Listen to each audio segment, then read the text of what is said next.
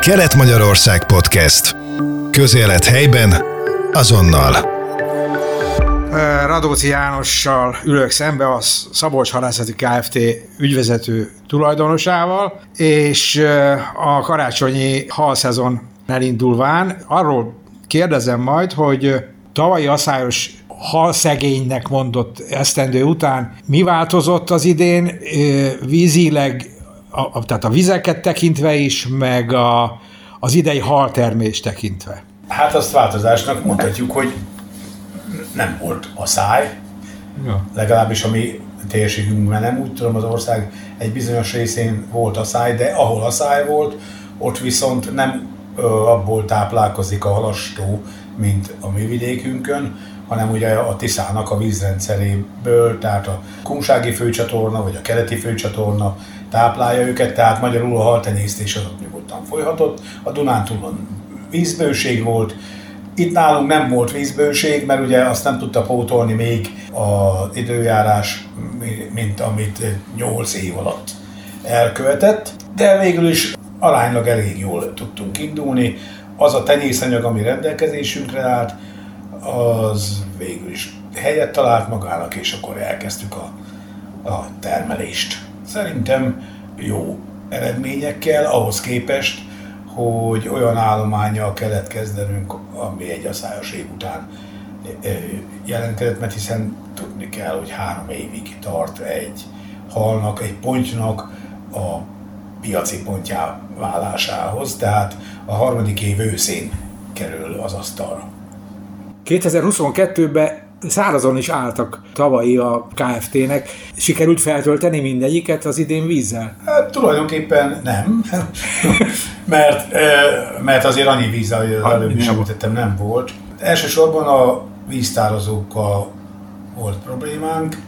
Érdekes módon a legbővebb vízünek tartott, és ezért kiemelten kezelt harangodi víztározó szerepelt a legrosszabbul, mert teletölteni nem volt lehetőség, be is gazosodott rendesen. Ez egy állami kezelésű tározó, és itt nekünk nem volt feladatunk, de a vízügynek volt elég gondja vele, mert a gazt el kellett belőle távolítani, még különben már rég tönkrement volna ez a víztározó. Ja. Hogy ebben miért öltek annyi pénzt, fogalmam sincs.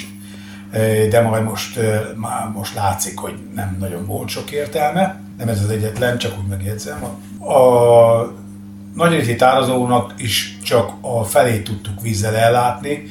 Ott egyébként már több mint 12 éve azt játsszuk el minden évben, hogy megfelezvén a tározót, ami 200 hektár, oda-vissza szivattyúzgatjuk a vizet, mert hogyha elengednénk, mint ahogy az a tározónak az üzemrendje is előírja, akkor az már azóta csupa gaz lenne, meg száraz, meg erdő.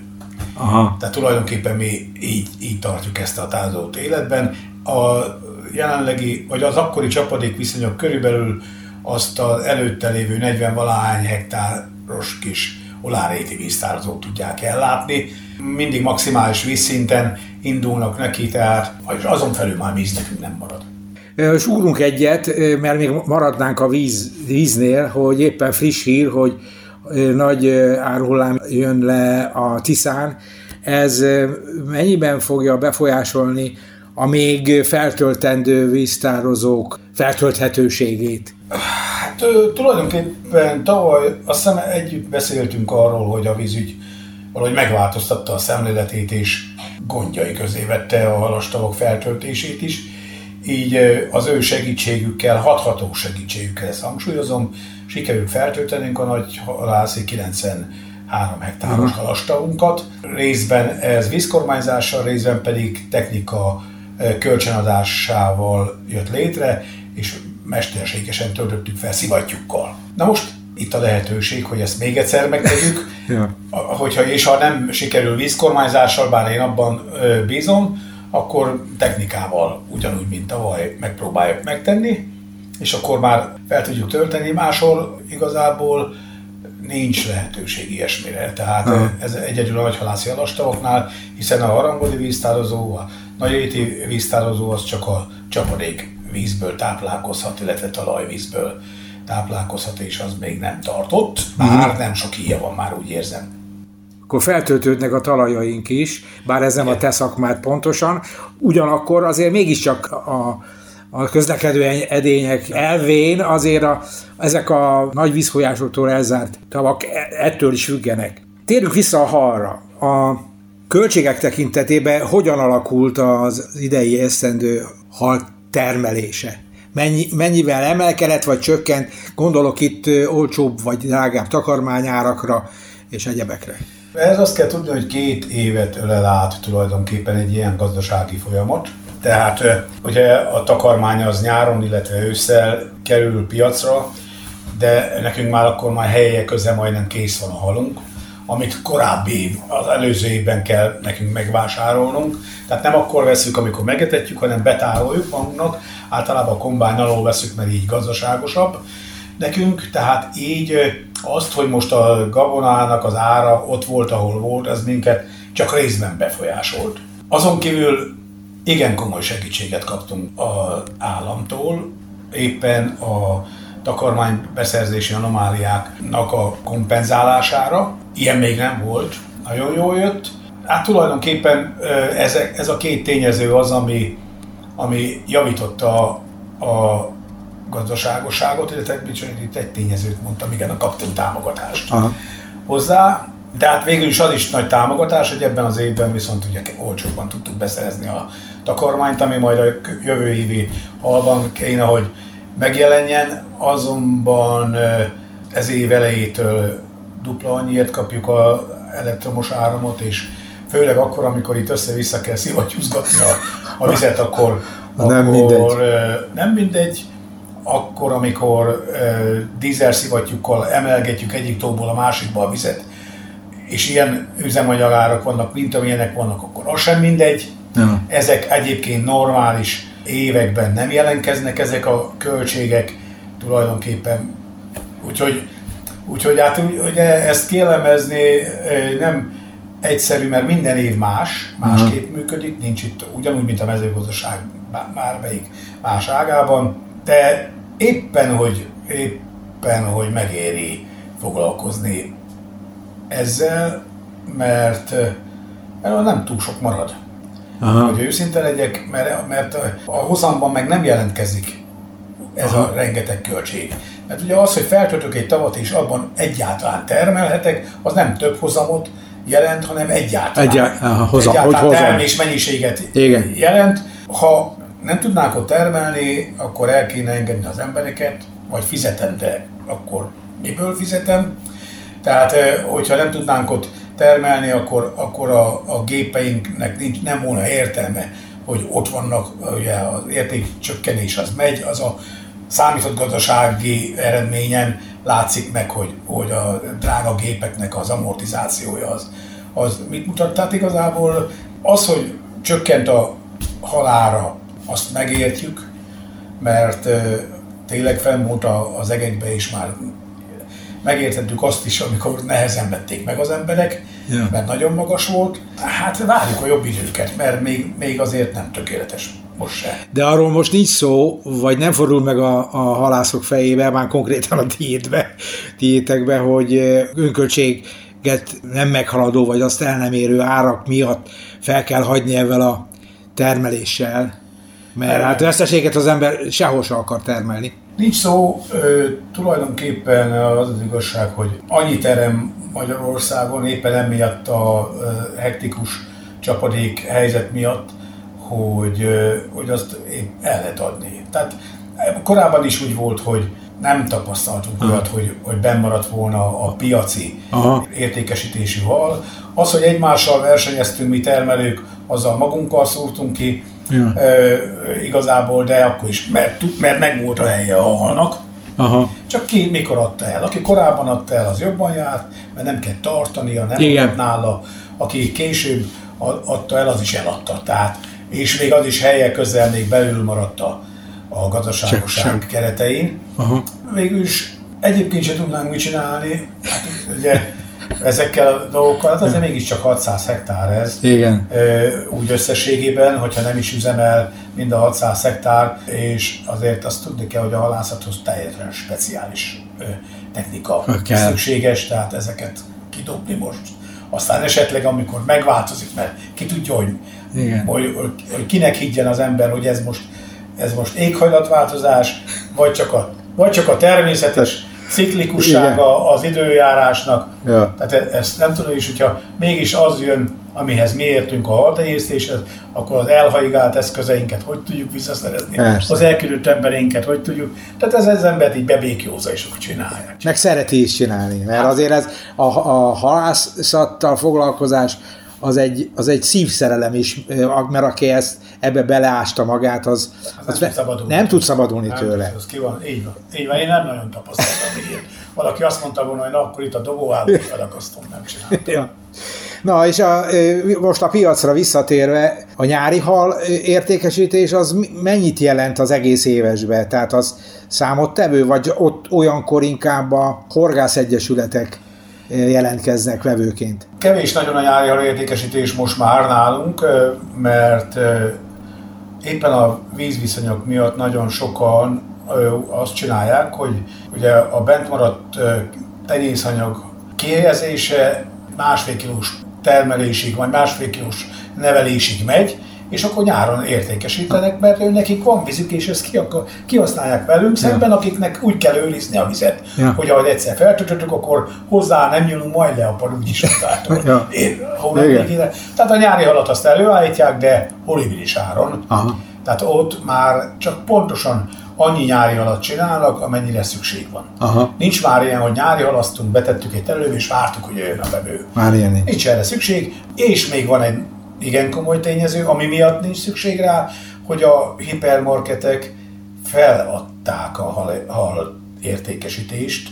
Tehát már nincsenek olyan követelmények velünk szemben, mint valamikor voltak, hogy a Tesco azt mondta, hogy de neki folyamatos ellátás kell. Aha. És hogyha nem tudtad ezt teljesíteni, akkor megvált tőled. Tehát most már nem kell, nem, ugye nem... Volt is, amelyik megszűnt, mert volt egy a Kora áruházlánc például megszűnt, azt átvette az Osán, a Tesco felhagyott a halértékesítése. Imittam, most a Spárban láttam, hogy egy akkora pult van, mint amin ülsz, ennek a halnak is kész. És ennyivel ennyi. Ennyivel ennyi, tehát ezért nagy lendületet adott annak idején a hipermarket lánc. Igen. Halértékesítésnek volt olyan évünk, hogy 27 Tesco áruháznak szállítottunk karácsony előtt. Aha. Na, a karácsony elindult a lehalászás, gondolom, ez a téli őszi lehalászás nálatok is. Így van, sőt már be is fejeződött. Karácsonyi halértékesítés. Akkor végül is áruházláncok hiány, akkor mi a helyzet a Szabolcs Halászati Kft. Halpiaci helyzetével? A cég elhelyezkedése miatt mi befelé nagyon nehezen tudunk menni az ország belseje felé, most, hogy nincsenek hipermarketek, ami árunk a távolságok miatt részben, hiszen a romániai piac, illetve a szállítási pontok, ahová vinnünk kell a halat, azok majdnem közelebb vannak, mint egy budapesti, vagy valami, vagy egy szegedi, mert szállítottunk oda is, de még egy egrétől is közelebb van, mert ide kell nekünk vinni csak az országhatár másik oldalára, mert itt megvásárolják tőlünk, betárolják maguknak, és egész évben onnét értékesítik azok a kereskedők, akik halkereskedésre adták a fejüket. Az a lényeg, hogy innét mentsék ki a halat nekünk is, meg nekik is, mert ugye utána majd ők maguk módján értékesítik tovább. Tehát mi karácsonykor mi alig adunk el Magyarországra. A helyi kiskereskedőket kiszolgáljuk, természetesen van egy kampányidőszak. Ez ugye 15-én szokott kezdődni, december 15-én és karácsonyig. Jönnek, akik a falvaikban úgy gondolják, hogy tudnak értékesíteni, de halat azok viszik, de horgászok már ilyenkor nem helyeznek ki. Meg aztán ez a nagy áradás már nem is nagyon engedné meg, hogy kihelyezzenek, tehát gyakorlatilag szerintem egy 10-12%-át adjuk el helyben.